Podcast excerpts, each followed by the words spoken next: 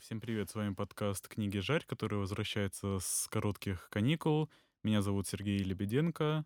А, мои соведущие Аня Правдюк по-прежнему с нами, к сожалению, нет, потому что Аня защитила свою дипломную работу и справляет законный эм, отпуск после ГОСов. Классно.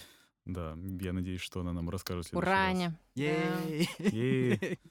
Следующий раз, э, о чем была ее работа. И сегодня мы, мы выпускаемся в день, когда главная тема дня — это арест э, Ивана Голунова, специального корреспондента «Медузы», которого задержали якобы за попытку эм, сбыта э, наркотиков, и все ключевые издания вышли с э, заявлениями, что, скорее всего, это э, подложное обвинение, э, и совершенно абсурдное обвинение, поскольку Голунов — это известный расследователь, который, э, конечно, ни, ни за что не был бы вовлечен ни в какую преступную деятельность, и мы следим за этими событиями и надеемся, что когда подкаст э, будет выпущен, с этой историей будет, в общем, покончено. А, со мной сегодня в студии Анна Алексеевна Новикова, э, медиаэксперт, э, культуролог, профессор Высшей школы экономики и руководитель программы «Трансмедийное производство в цифровых индустриях». Здравствуйте. А, Дима Веснин, геймдизайнер и преподаватель Вышки. Привет. И Саша Баженова-Сорокина, филолог, тоже преподаватель Высшей школы экономики на школе филологии. Привет.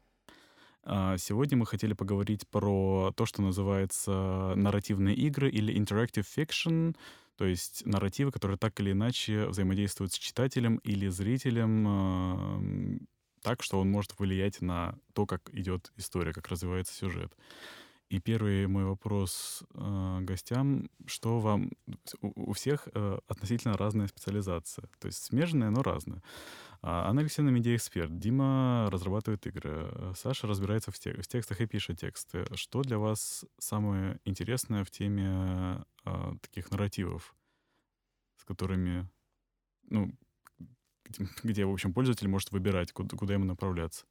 С меня начнем. Да, давайте с вас. Хорошо, давайте начнем с меня. И мало того, что у нас у всех разные немножечко двери, э, через которые мы заходим в эту историю, но и внутри меня самой еще эти двери абсолютно разные, поэтому я как культуролог вижу одну историю, как человек, который занимается искусствоведением, это не одно и то же, вижу вторую историю, а как медиаэксперт э, точнее, как медийщик, я вижу совершенно другую историю, и все они мне одинаково интересны. Значит, как культуролог э, я вижу довольно-таки постоянную тенденцию, повторяющуюся через определенные промежутки времени, причем скорость э, повторения увеличивается, естественно. То есть э, я совершенно очевидностью, да, ну, естественно, не вижу, не наблюдаю еще своими глазами, но знаю и читаю о том, что подобного рода ситуации, когда в более или менее стабильное зрелище, да, если начинать там со зрелищной культуры, э, вклиниваются какие-то новые силы, да, появляется вот э, из устоявшегося э, в устоявшейся истории появляются некоторые элементы интерактивности, и можно это все начинать там с э, античного театра на самом деле. Э, значит, э, как уже человек, живущий на этом свете довольно долго, я вижу, как в течение 20 века эм, тоже идут эти волны, и каждый раз эти волны так или иначе связаны, а, с изменениями технологической ситуации, и, в частности, там, ну, их начинают фиксировать там с появления того, что называется галактики Гутенберга, да, значит, и, соответственно, это появляется в 20 веке, тогда, когда начинает развиваться кино, когда начинает развиваться радио, там, э, телевидение, еще чуть раньше, когда газета и так далее. То есть каждый раз, и причем на каждом из этих этапов люди, которые придерживаются традиционных представлений о культуре того времени, каждый раз начинают кричать, что это ужас, Э, значит, и, в общем, э, по этому поводу есть тексты Мишеля Монтейня, да, который говорит о том, что, значит, нужно это как-то законодательно фактически запретить, чтобы любители не вмешивались в литературу, потому что они э, все, портят, все испортят. Есть тексты Толстого, Льва Николаевича нашего, который тоже э, говорит о том, что газета, развивающаяся активно, тоже все портит. Вот. Э, ну, в общем, э, и каждый раз что-то такое происходит, да, и потом ситуация устаканивается. Это очень интересно, потому что, значит, я уже, ну, еще не своими глазами, но более-менее реально помню 60-е годы, когда это происходило, и когда начинало появляться все эти... Уже совсем реально помню 90-е годы, когда была следующая волна. Угу. И как культуролог, вот мне интересно текущая волна. Да, потому что частями она, конечно, повторяет э, те же самые какие-то, так сказать, моменты, и поэтому мы так смеемся, что вот все повторяется, а частями происходит что-то совсем новое, естественно, потому что технологии все-таки новые. Как э, искусствоведу, и это вот короче можно рассказывать, мне, безусловно, интересно э, то, можно ли, вырастет ли это в литературу, да, вольется ли это в литературу как искусство, или это э, будет каким-то совершенно отдельным течением, не, буд... Э, не произойдет гибридизации, и это не будет обогащать традиционное искусство. Э, и в контексте этого мне интересна, естественно, роль автора в этой всей истории, mm-hmm. роль случайности в этой всей истории, то, о чем там писал Умберто Эко, да, и то, к чему мы опять же возвращаемся, вот к этой идее открытого произведения. И как медийщику мне, естественно, интересна э, бизнес-сторона этого всего, как это помогает зарабатывать, да, и как это помогает взаимодействовать со слушателями. Говорить на все те, три темы одновременно, в общем, наверное, невозможно. Поэтому вот мне интересно, что видите вы. Мне кажется, мы задали как раз очень правильный вектор э, того, что это все-таки сложное явление а, такие нарративные вещи. И я, наверное, обращусь сначала к э, Саше, а, потому что мне кажется, что литература, она, поскольку и начи- с нее и начиналась, вот это вот веяние, то, что читатель может что-то выбирать, и она потом как-то, когда приходит некая волна, еще до того, как появились э, видеоигры, э, была постмодернистская литература, которая тоже предполагала, что читатель может сам выбирать свою историю и как-то а, и вот я, наверное, адресую вопрос Анны Алексеевны тебе. В литературе это тоже происходит волнами? И есть ли сейчас некая волна этого или нет? Или это остается каким-то отдельным течением? Ну, на самом деле, опять же, да, если мы вернемся к тому, а, чем меня интересует, да, нарративные mm-hmm. игры, это связано как раз с одной стороны с тем, что я занимаюсь э, такой специфической частью да, теории литературы и культуры, как нарратология, собственно, занимаюсь повествованием. И мне интересно, как э, повествование в э, нарративных играх строится. И мне интересны особенно два аспекта в нем. Это время, темпоральность и э, что с ним происходит в случаях да, выбора. И это эмпатия, которую ты начинаешь испытывать по отношению к э, героям, с которыми ты себя начинаешь ассоциировать, и как э, она отличается от эмпатии, которую ты испытываешь к героям, даже повествовать от первого лица в литературе. Вот. Э, и в связи с этим интересом я часто тоже раздумывала про корни, да, откуда mm-hmm. есть пошла нарративная сторона. И э, мне кажется, что уже совершенно верно было сказано про Древнюю Грецию. И, может быть, добавлю только, что мне искренне кажется, что еще одна часть ее э, вот, этой, вот этого элемента игры связана с мистериями. Конечно. И, да, то есть да, именно да, с идеей участия в неком коллективном отчасти и одновременно mm-hmm. супериндивидуальном переживании, в, ко- в случае которого а, момент переживания значительно важнее того, что ты делаешь там до и после. Все-таки с книгами мы очень часто важно то, что мы делаем с ними после, как мы их обсуждаем потом, с кем-то еще, раздумываем. Э, здесь мы, конечно, тоже это делаем, а, но вот этот эффект ритуальный, мистериальный очень меня тоже волнует, интересует. И э, к вопросу о волнах, ну, я думаю, что просто все волнами происходит. И это, конечно, тоже, и в литературе, конечно, тоже. И очевидно просто, что э, мы лучше всего, я, может быть, не, не, не, это и специфика просто моих знаний, да, я лучше всего действительно представляю себе нарративные игры, их применение в постмодернистской литературе в силу того, что просто постмодернизм заточен на игру, на то, что вообще все все это игра, мы играем со словами, мы играем со смыслами, потому что серьезные смыслы мы знаем привели к да, двум мировым войнам и многим плохим вещам. Поэтому давайте мы попробуем от этого отойти. Mm-hmm.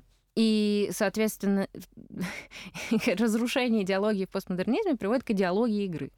И э, это, с этим связано то, насколько много появляется э, разным образом деконструирующих традиционное повествование текстов, э, включая ну, те, которые стали культовыми или классическими, да, э, начиная с там, Картасара, игры в классике, и 62 модель для сборки, или там до Павича э, и Хазарского словаря.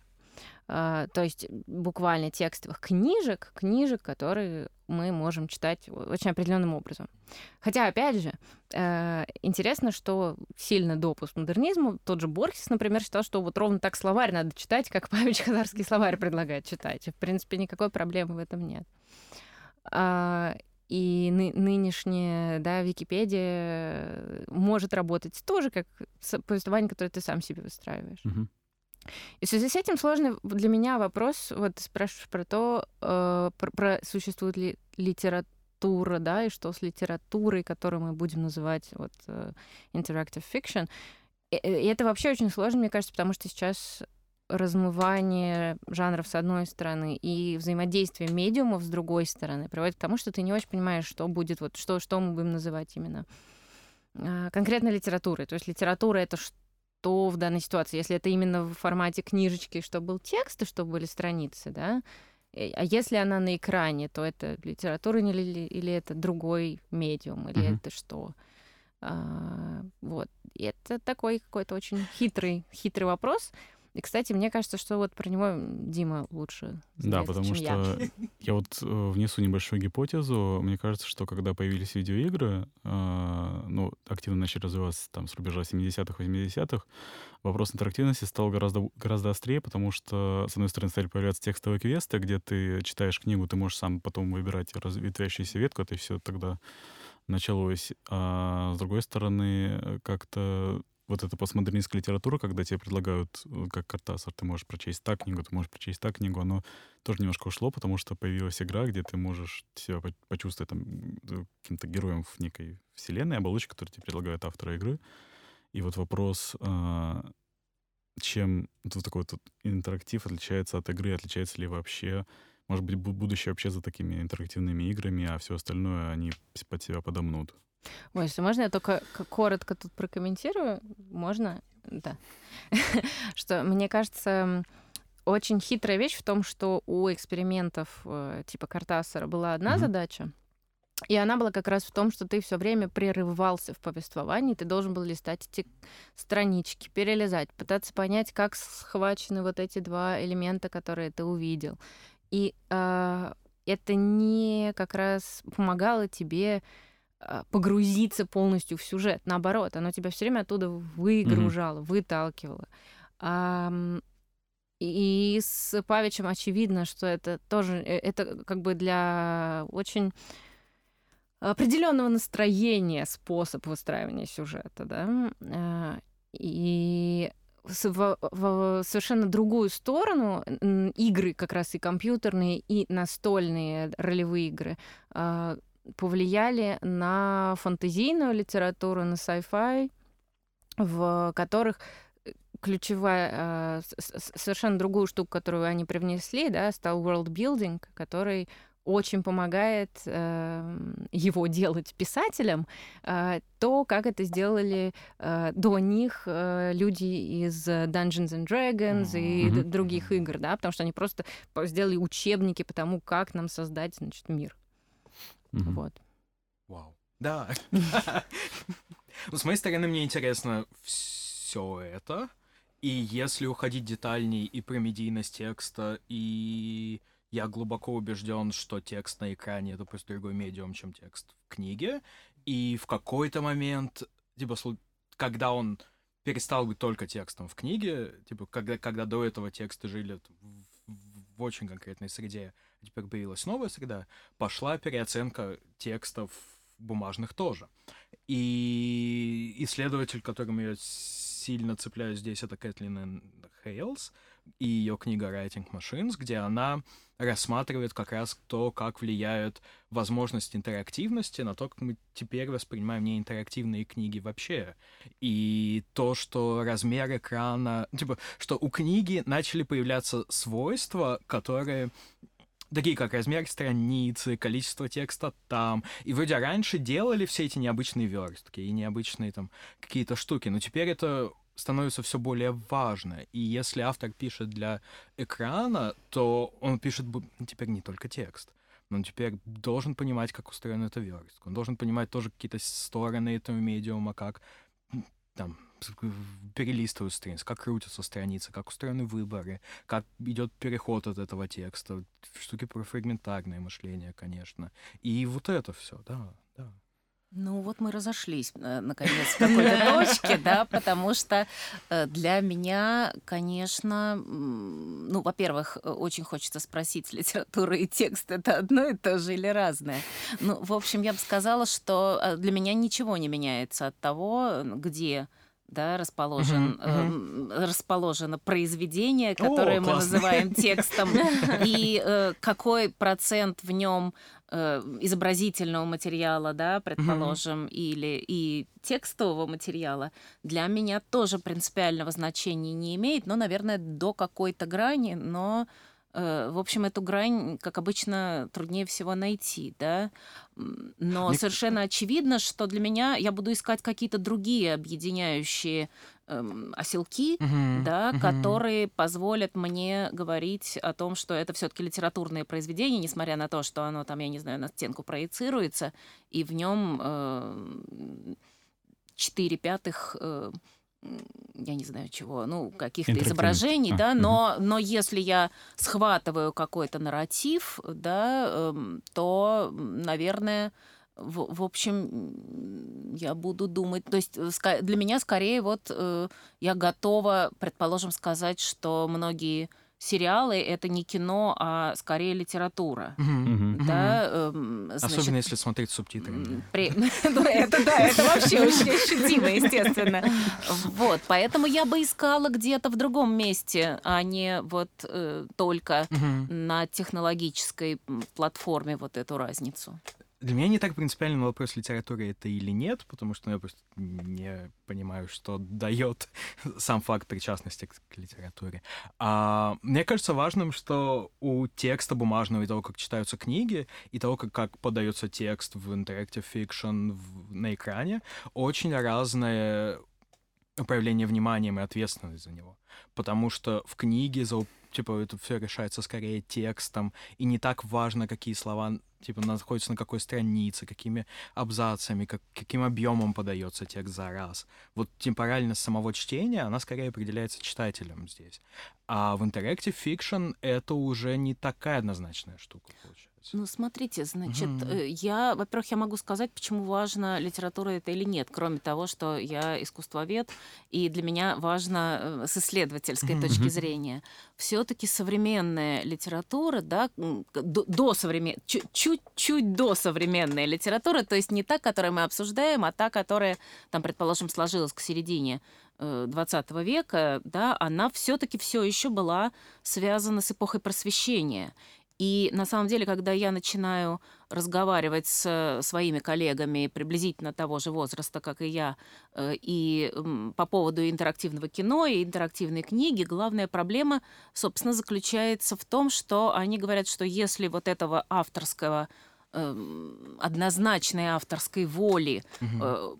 ведущей от начала до конца, нет, все, это уже другое произведение, это не кино, это не литература, Вау.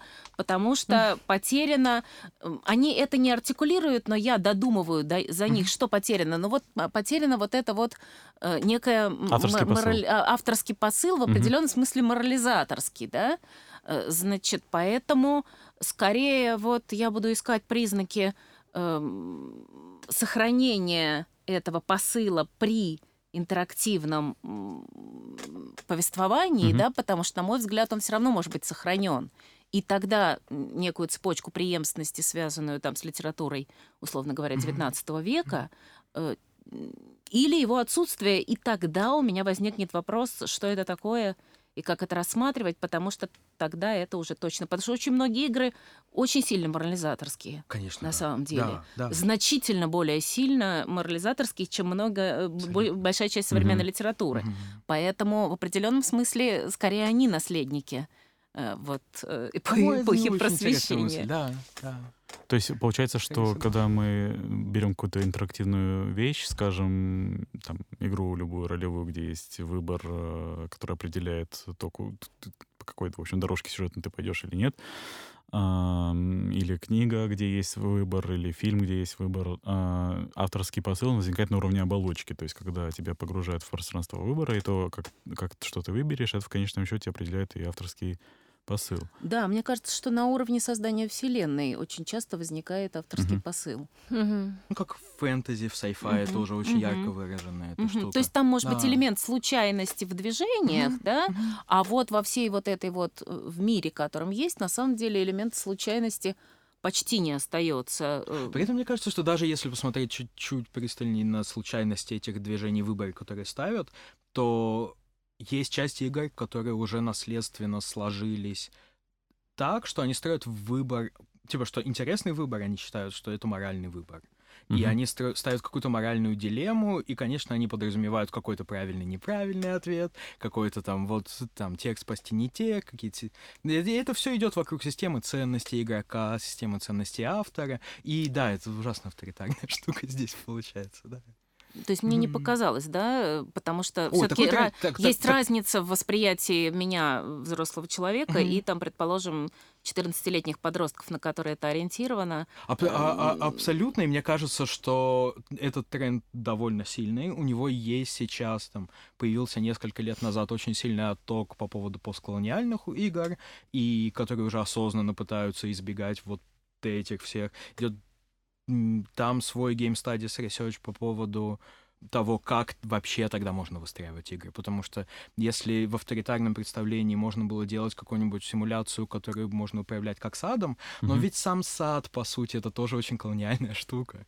И получается, что эти игры, даже если они не ставят эти моральные выборы, там тот же Майнкрафт, он предлагает погрузиться в пространство, которое создано для эксплуатации этого пространства. Мгм. И все выстраивается там как ресурсы, которыми можно оперировать, добывать какие-то штуки, захватывать его просто ради самого захвата, ради вот этих вещей. И мне очень нравится, что сейчас начал появляться небольшой, пока еще на уровне одиночных проектов, исследовательских штук, экспериментальных, но уже довольно сильный отток от колониальных игр. Да.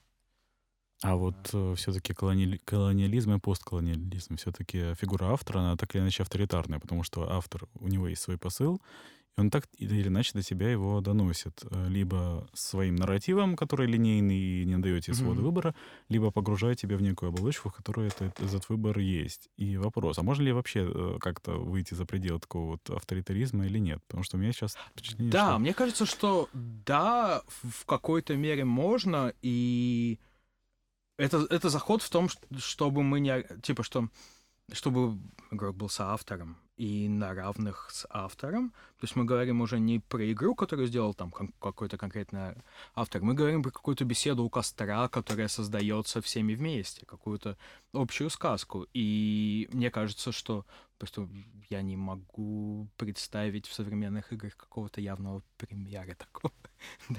А То есть, я, прошу прощения, дожму немного эту штуку, что есть, конечно, платформы, где можно делать свои истории. И вроде как там можно кооперироваться и делать их все вместе. И в этом смысле получается, что они все соавторы, и если в эту игру даже особо никто не играет, а играют только те, кто ее делают, и они же являются ее авторами, и они задают правила через Мгм. то, как они играют в эту игру. Типа то, как она рассказывается. Но это все пока не коммерческие примеры, конечно. Да. А вот, кстати, у меня а, пример пришел в голову. В 94-м, по-моему, году Роман Лейбов а, выпустил а, игру, которая называлась «Роман». Собственно, ну, это была игра-книга, где, по сути, все взаимодействие автора и читателя строилось на том, что читатель мог сам добавлять какие-то строчки в роман, там, додумывать какой-то мир и так далее, и читатели могли взаимодействовать.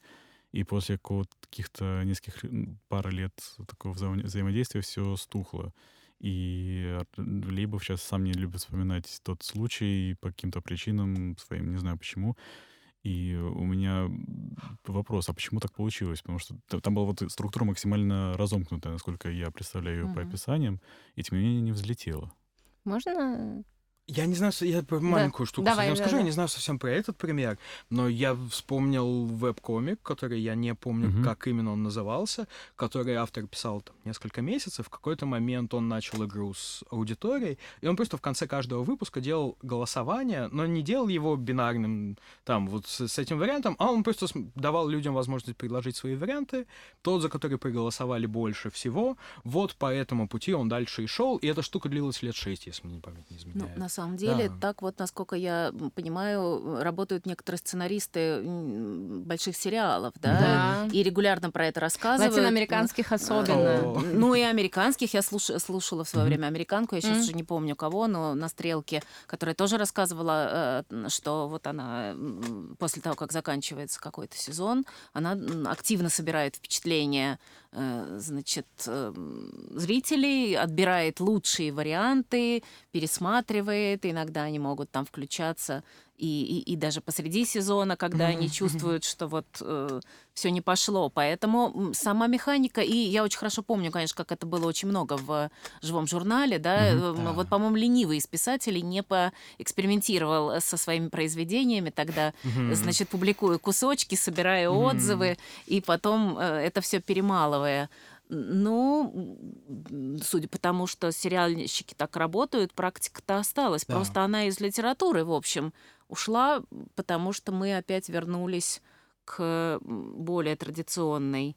Ну, относительно ушла. Вот, мне кажется, э, пример с Роулинг и тем, что происходит с вокруг, сзади, спереди и в прочих местах Гарри Поттера, простите, это как бы абсолютно оно, потому что игра бесконечная на том, что окей, сейчас мы угодим, значит, тем-то людям, окей, вот все хотели это, и мы сделаем это, и бесконечное количество фан-сервисов. А можно ли, вот у меня сразу возник вопрос, а можно ли, на ваш взгляд, считать э, все эти фанфики продолжением литературного произведения? Но да. я не про Или фанфик. Нет? Я не про фанфик, я про то, что она сама делает. Э, в смысле, фанфик это же то, что пишут все остальные да, по Гарри да, Поттеру. Да. А я про именно ее собственную игру с этим, с, с тем, я... что она постоянно да. в приквелах, сиквелах, прочих Ну, она деньги зарабатывает. Нет, это как раз вот третья история, по-моему, которая меня интересует. Плавно э, переходящая. Я, кстати, второй. Я вот про это и хотела сказать эм, в связи с идеей вообще, с одной стороны, автора, с другой стороны, целостного высказывания. Э, мне кажется очень интересным то, что в случае с, по крайней мере, компьютерными играми, да, э, с массово производимыми комиксами, сериалами речь всегда идет э, об индустриальном производстве, в той или иной степени, это может быть микро или макро версия, да, э, которая почти никогда не предполагает одного человека. Ну, то есть мы можем, конечно, говорить, что игра э, авторская или да, сериал авторский, потому что у него есть шоураннер, который, значит, там за всем следит, но тем не менее он не может э, ну, сыграть все роли, не может побыть продюсером одновременно, ну, как бы как в игре, да, он не, ты не можешь быть одновременно сценаристом всеми кодерами, художником и, и прочим. И здесь рождается очень интересная, с, с одной стороны, э, коллаборация между умами, которые конкретно это делают, даже еще не, не, не на уровне связи с обратной связи да, с читателем, зрителем, а именно на уровне именно производства первичного чего-то.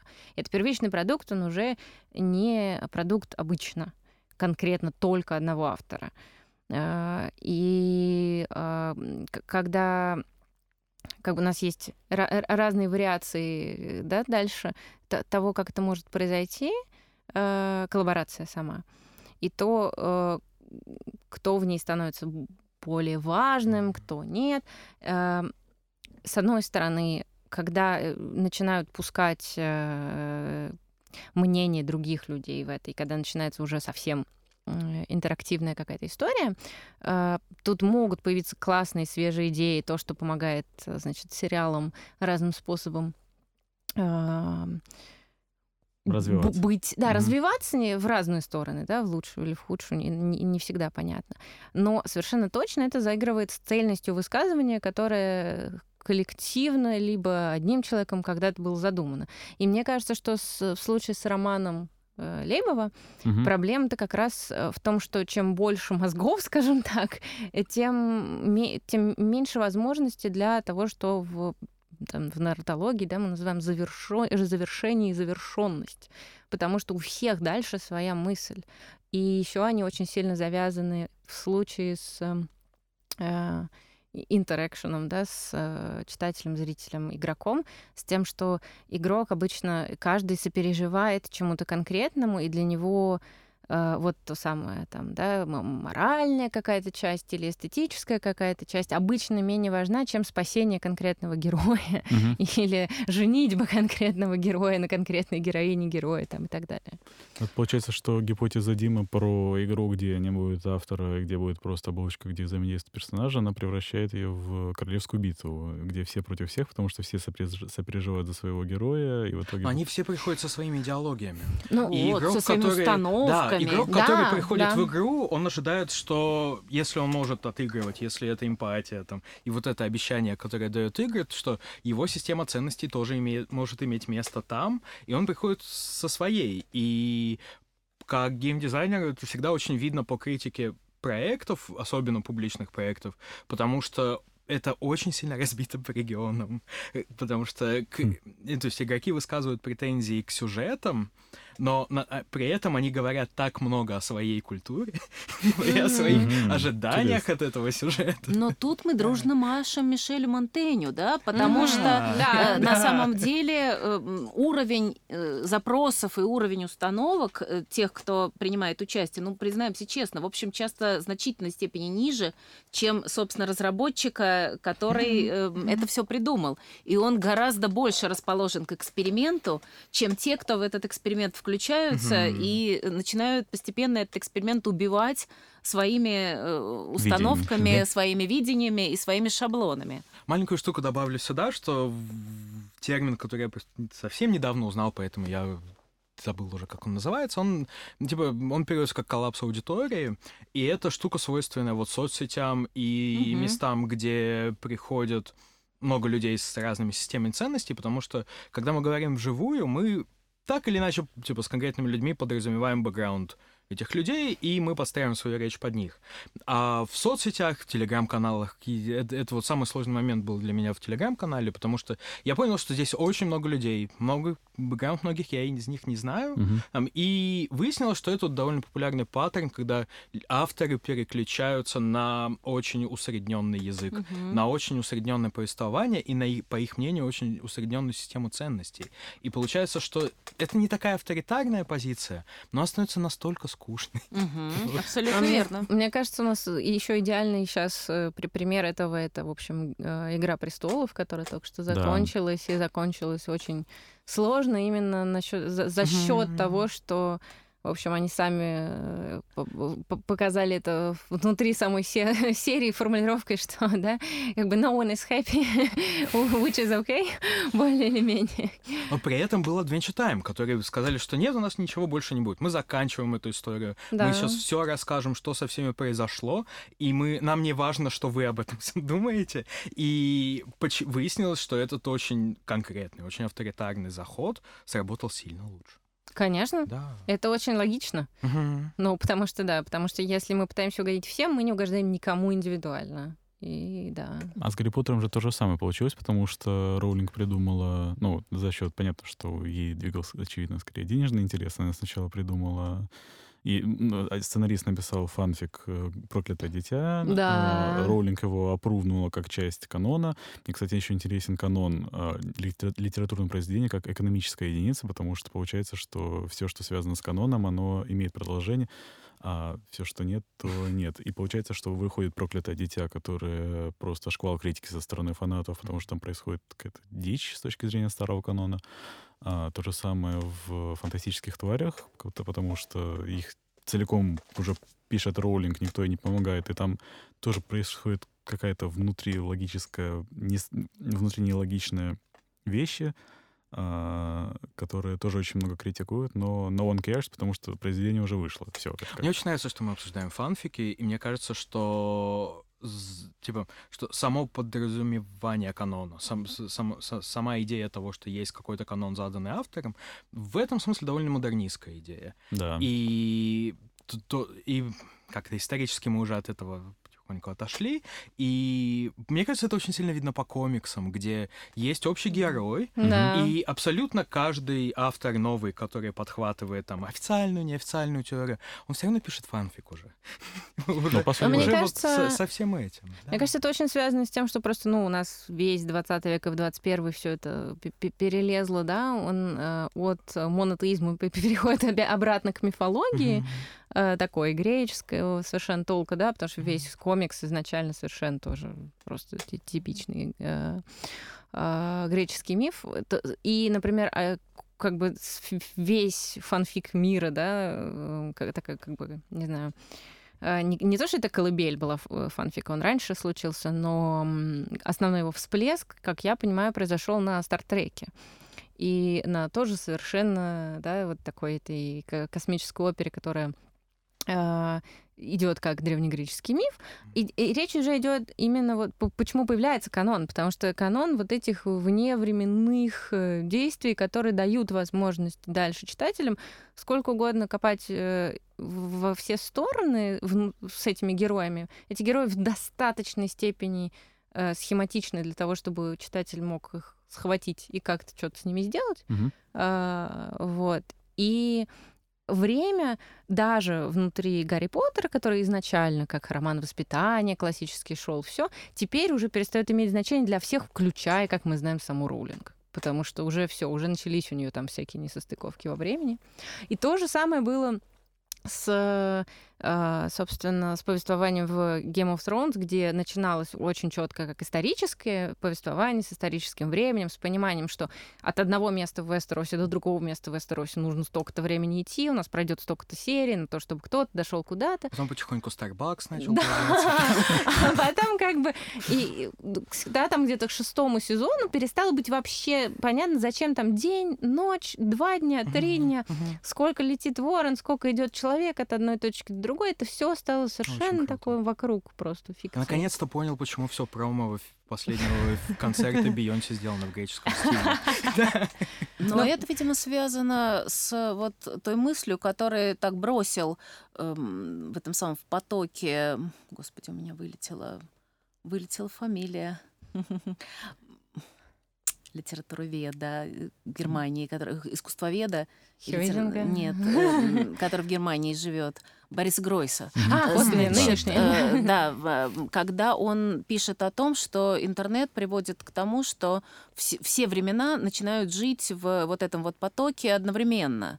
Да, он не раскрывает, в общем, эту мысль до конца, но мысль достаточно интересная, что вообще представление о времени исчезает, и там античность, средневековье, все, все, все единовременно для того человека, который погружается в интернет, потому что оно все сейчас Ой, и, и все да. никогда. Угу. Это да? очень, очень сильно в нулевые все чувствовалось, да. Вот, и, видимо, вот э, в определенном смысле вот то, что вы описываете, тоже каким-то образом с этим связано. Вот мне только любопытно, насколько это опять возвращает нас к...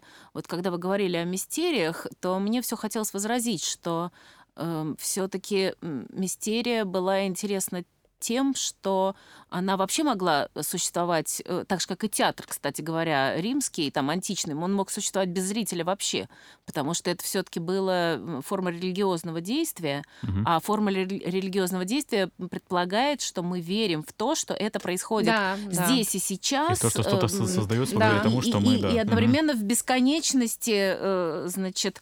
То есть вот... партия в настольную игру. Вот мне тоже кажется, что это как раз с игрой максимально близко, гораздо ближе, чем с литературой. Угу. То есть вот, шаманизм это что. немножко настолка. Э, да. Настолка это немножко шаманизм. А. Да, скорее так, да, в обратном порядке все-таки. Шаманизм первичен. Да, явно. Конечно.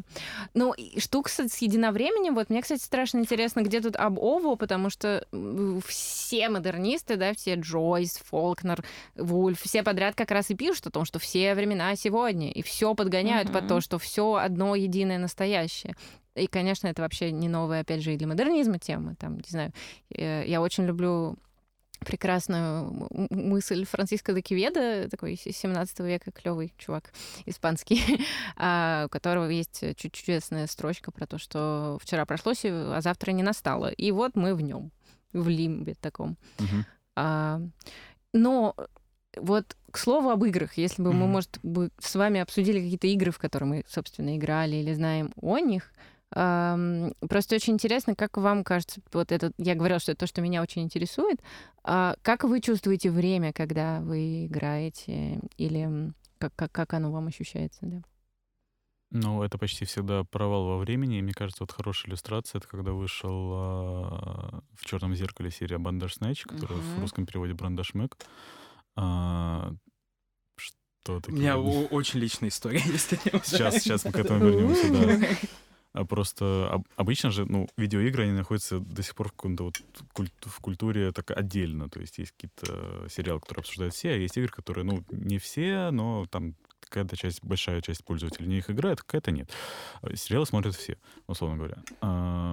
И вот... Тоже иллюзия. На Да, самом деле, да. конечно, нет. Это нам так кажется. Ну да, в нашем, Благодаря в нашем соцсетям. круге, да. в А Ну на да. самом деле Чуть-чуть Се- Се- отойти, Сергей и- имеет в виду очень конкретных пустота. всех, да. а, Ну да, Ну в- да. в общем, но тут получается, что... Все, кто прямо сейчас это слышит.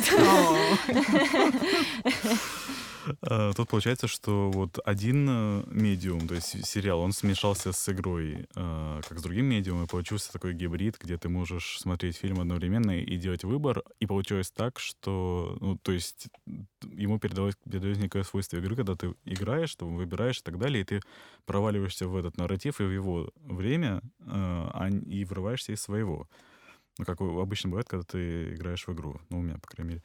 А, но по итогам получает, я почувствовал разочарование, и многие мои знакомые, которых я спрашивал, они чувствовали разочарование, потому что любой выбор, который ты делал в Bandersnatch, он приводил к тому, что, ну окей, там главный герой разрабатывает игру, и она либо выходит, либо э, э, не выходит, либо выходит там, но с негативным рейтингом, и при этом в жизни его что-то происходит. Но это глобально ну, ни, ни на что не, не влияет. То есть ты почувствуешь, что с тобой э, играет разработчик сериала, э, то есть э, шоураннер, который делает э, эту игру, и он следит за тем, какой выбор ты делаешь, но ты ни на что не влияешь все равно. И- Ожи- ожидание того, что ты на что-то там вообще влияешь, это та самая куль- культурная часть идеологии, о которой мы Мгм, обсуждали. мгм. И мне очень понравился разбор Эмили Шорт. Она писала про Бандерснэч, и она подчеркивала, что ключевая проблема, по ее мнению, там я с ней здесь согласен, в том, что эти концовки разные, которые даются игрокам, они живут в разных философских системах ценностей мгм. что нет цельной картины, которую пытается донести эта штука. И здесь опять начинается «Игра престолов» последний сезон, когда можно сказать, что это подходит, это не подходит. Вот та штука классная, та не классная, и вот это ощущение неудовлетворения от всех финалов, потому что ты не выбираешь тот, который нравится, ты сделал уже выбор, ты уже инвестит типа, в него, инвестировал, и, и здесь по- по- получается, что без достаточного авторского захода это всегда история про неудовлетворение.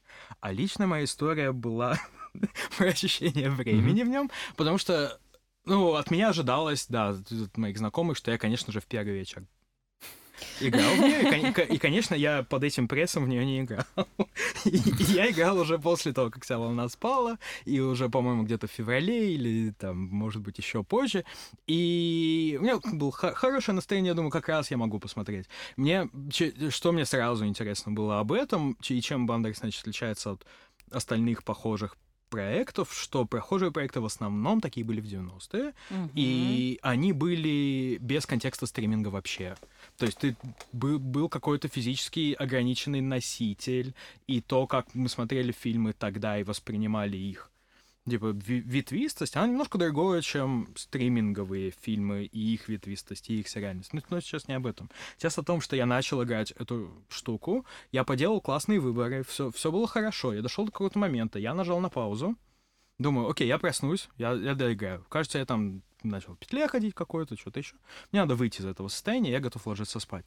И я закрываю крышку ноутбука, как я обычно с Netflix и делаю, и засыпаю. И в три часа ночи на меня начинают кричать. Я дома один. Типа, ничего не происходит. Я понимаю, что на меня орут. У меня требуется несколько минут, чтобы понять, что вообще происходит. Окна закрыты. Там никого не может быть вообще. Я проверял с вечера дверь. Это уже Ничего Хичкок. вот это все, да, абсолютно. И я понимаю, что на меня кричат из ноутбука. О, Господи. Что происходит? И я открываю крышку, и там крупным планом злодей из банды Снэча кричит на меня, что если я сейчас не принесу ему деньги, он опять сконвертируется там в монстра какого-то, там или что-то еще. И... и, в общем, я вдавил кнопку выключить ноутбук так сильно. Я убедился, что все, питания нет. Я просто вырвал провод из него. Очень страшно. Убрал все это в сторону. И по поводу ощущения... То есть выяснилось, что просто Netflix не ставит его на паузу так автоматически, как я думал. Вау. Да, это такая очень радостная история, конечно, из, из всяких фантастических фильмов. э, совершенно. Звонок Да, просто. звонок. Слушайте, ну мне кажется, вот я задумалась над тем, что вы сказали, что разные концовки предполагают разные картины мира, да, у меня-то на самом деле другое ощущение, Мгм. что современные сценаристы с очень большим трудом выскакивают из своей картины мира, потому что все-таки, причем виновата в этом во многом сериальная культура, современная, причем американская культура сериальная, которая, ну, на самом деле, при кажущейся такой толерантности, она очень однонаправлена.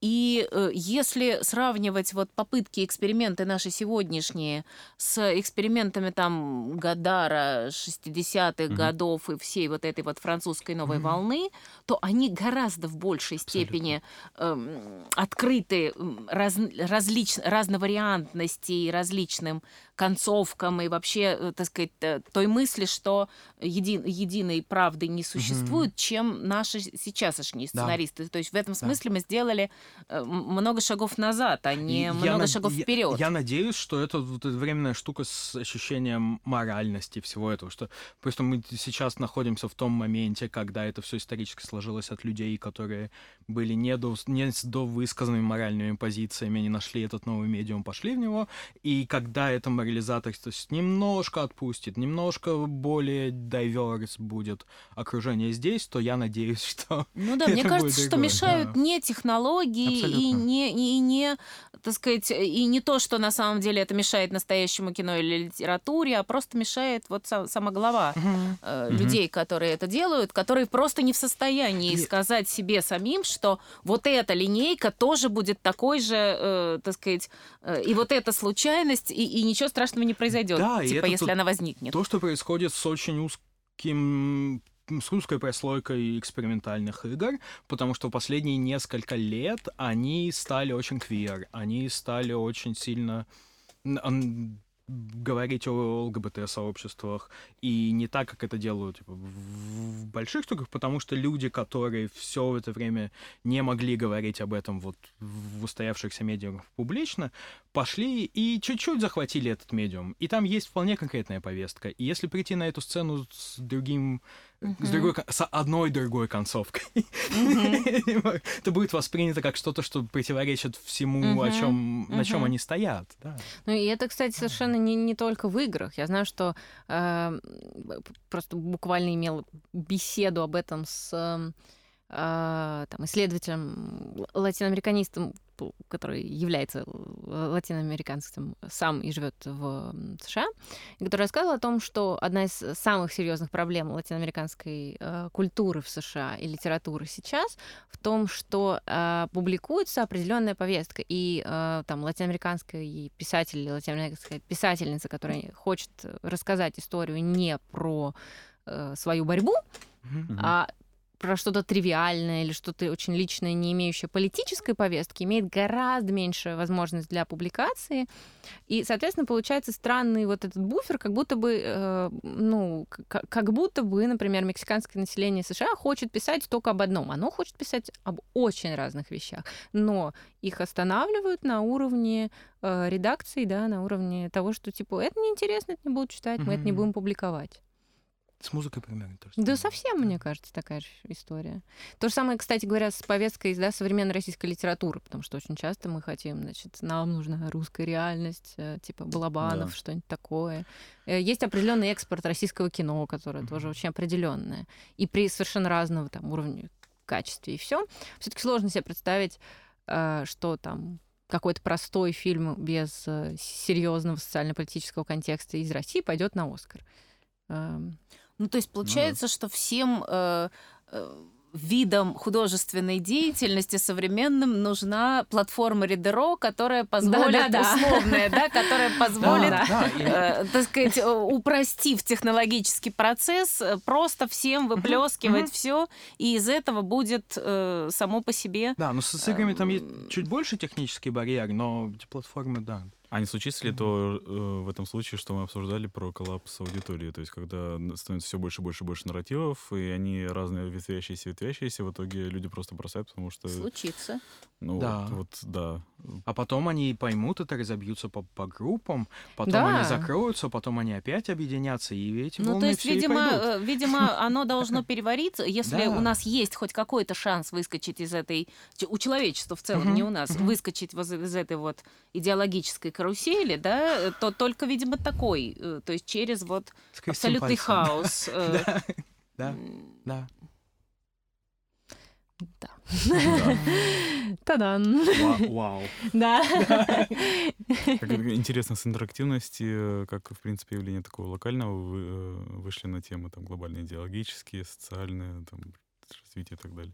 Да, но мы под интерактивностью еще и весь театр примерно подразумеваем. Да, мы, мы туда еще не зашли даже. Насколько времени еще, а то мы сейчас в театр М. Нам зайдем. уже, да, нужно...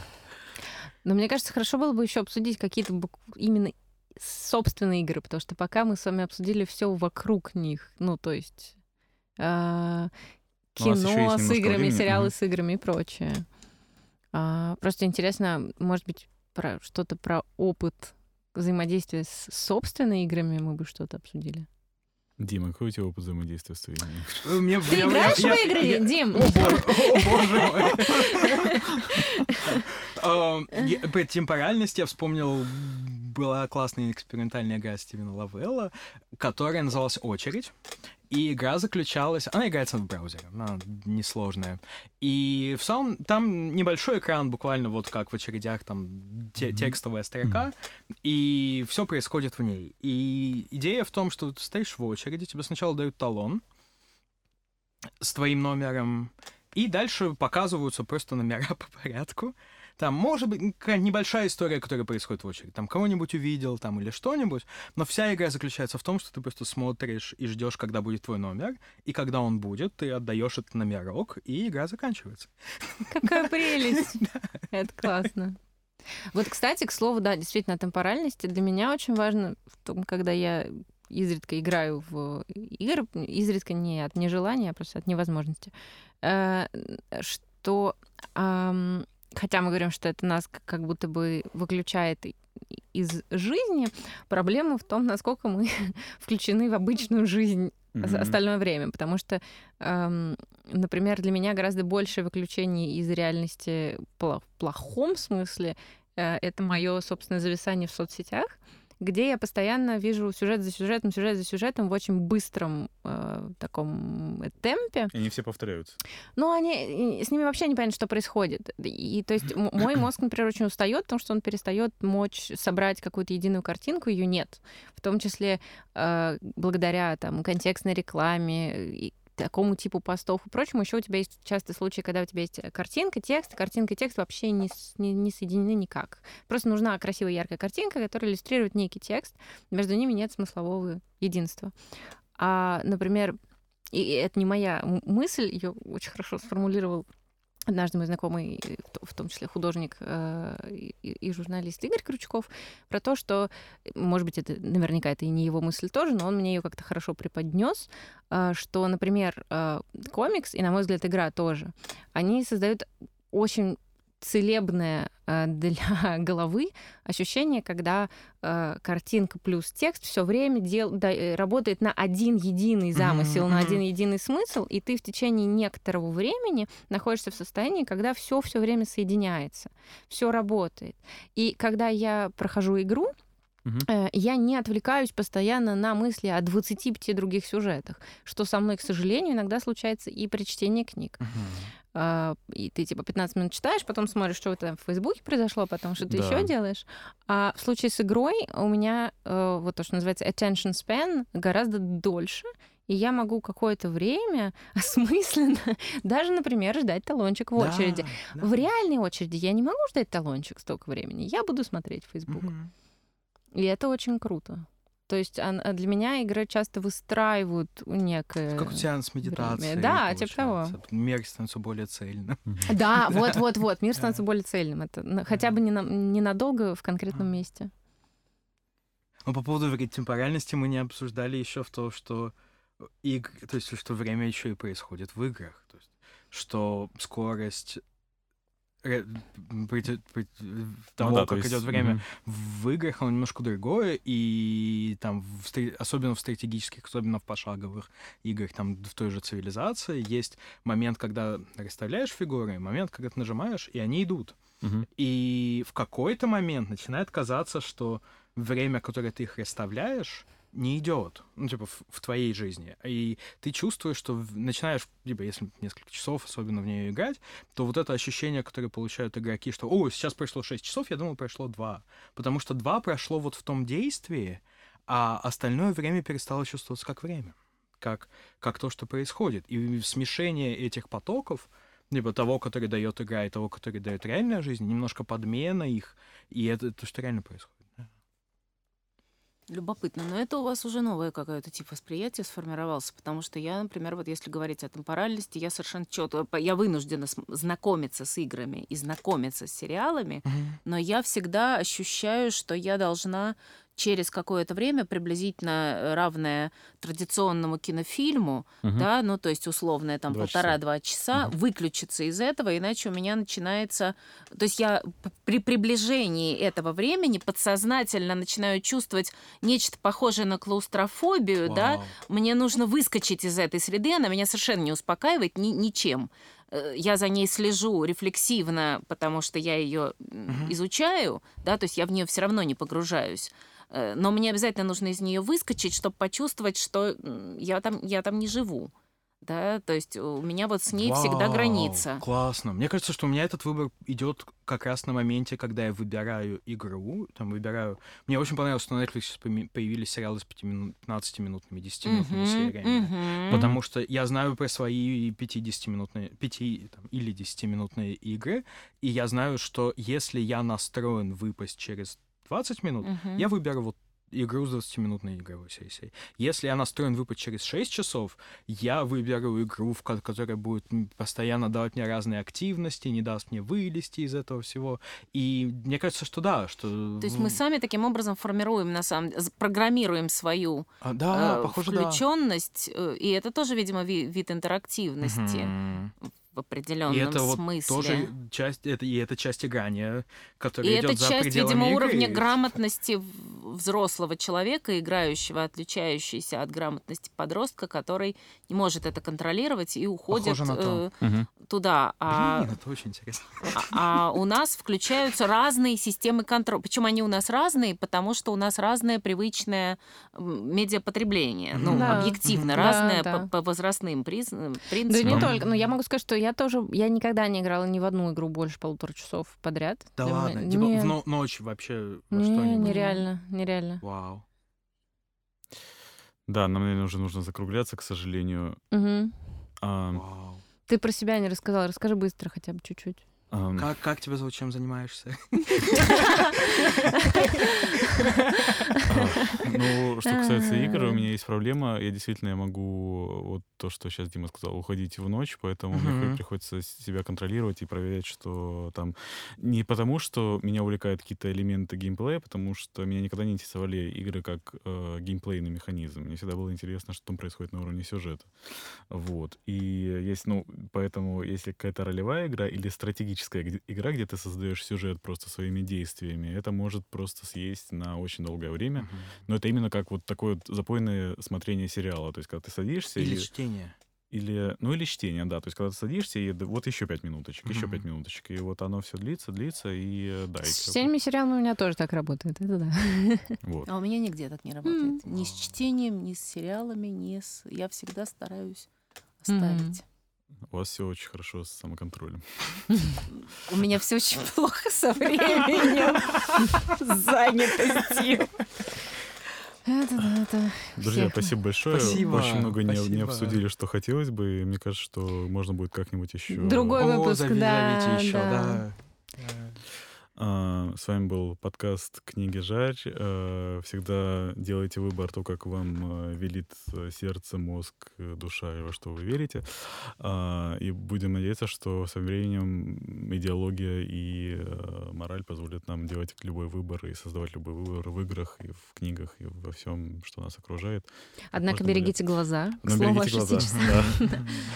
Да. С вами был подкаст «Книги Жарь».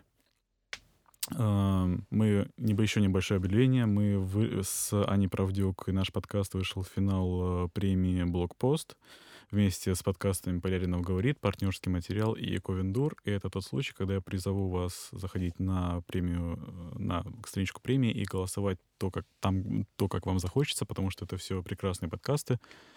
И э, они очень разные, и всех я их советую слушать, и выбирайте того, кто вам ближе, кто вам больше нравится в данный конкретный момент. Чей выпуск вы дослушали до конца? Например, наш, да.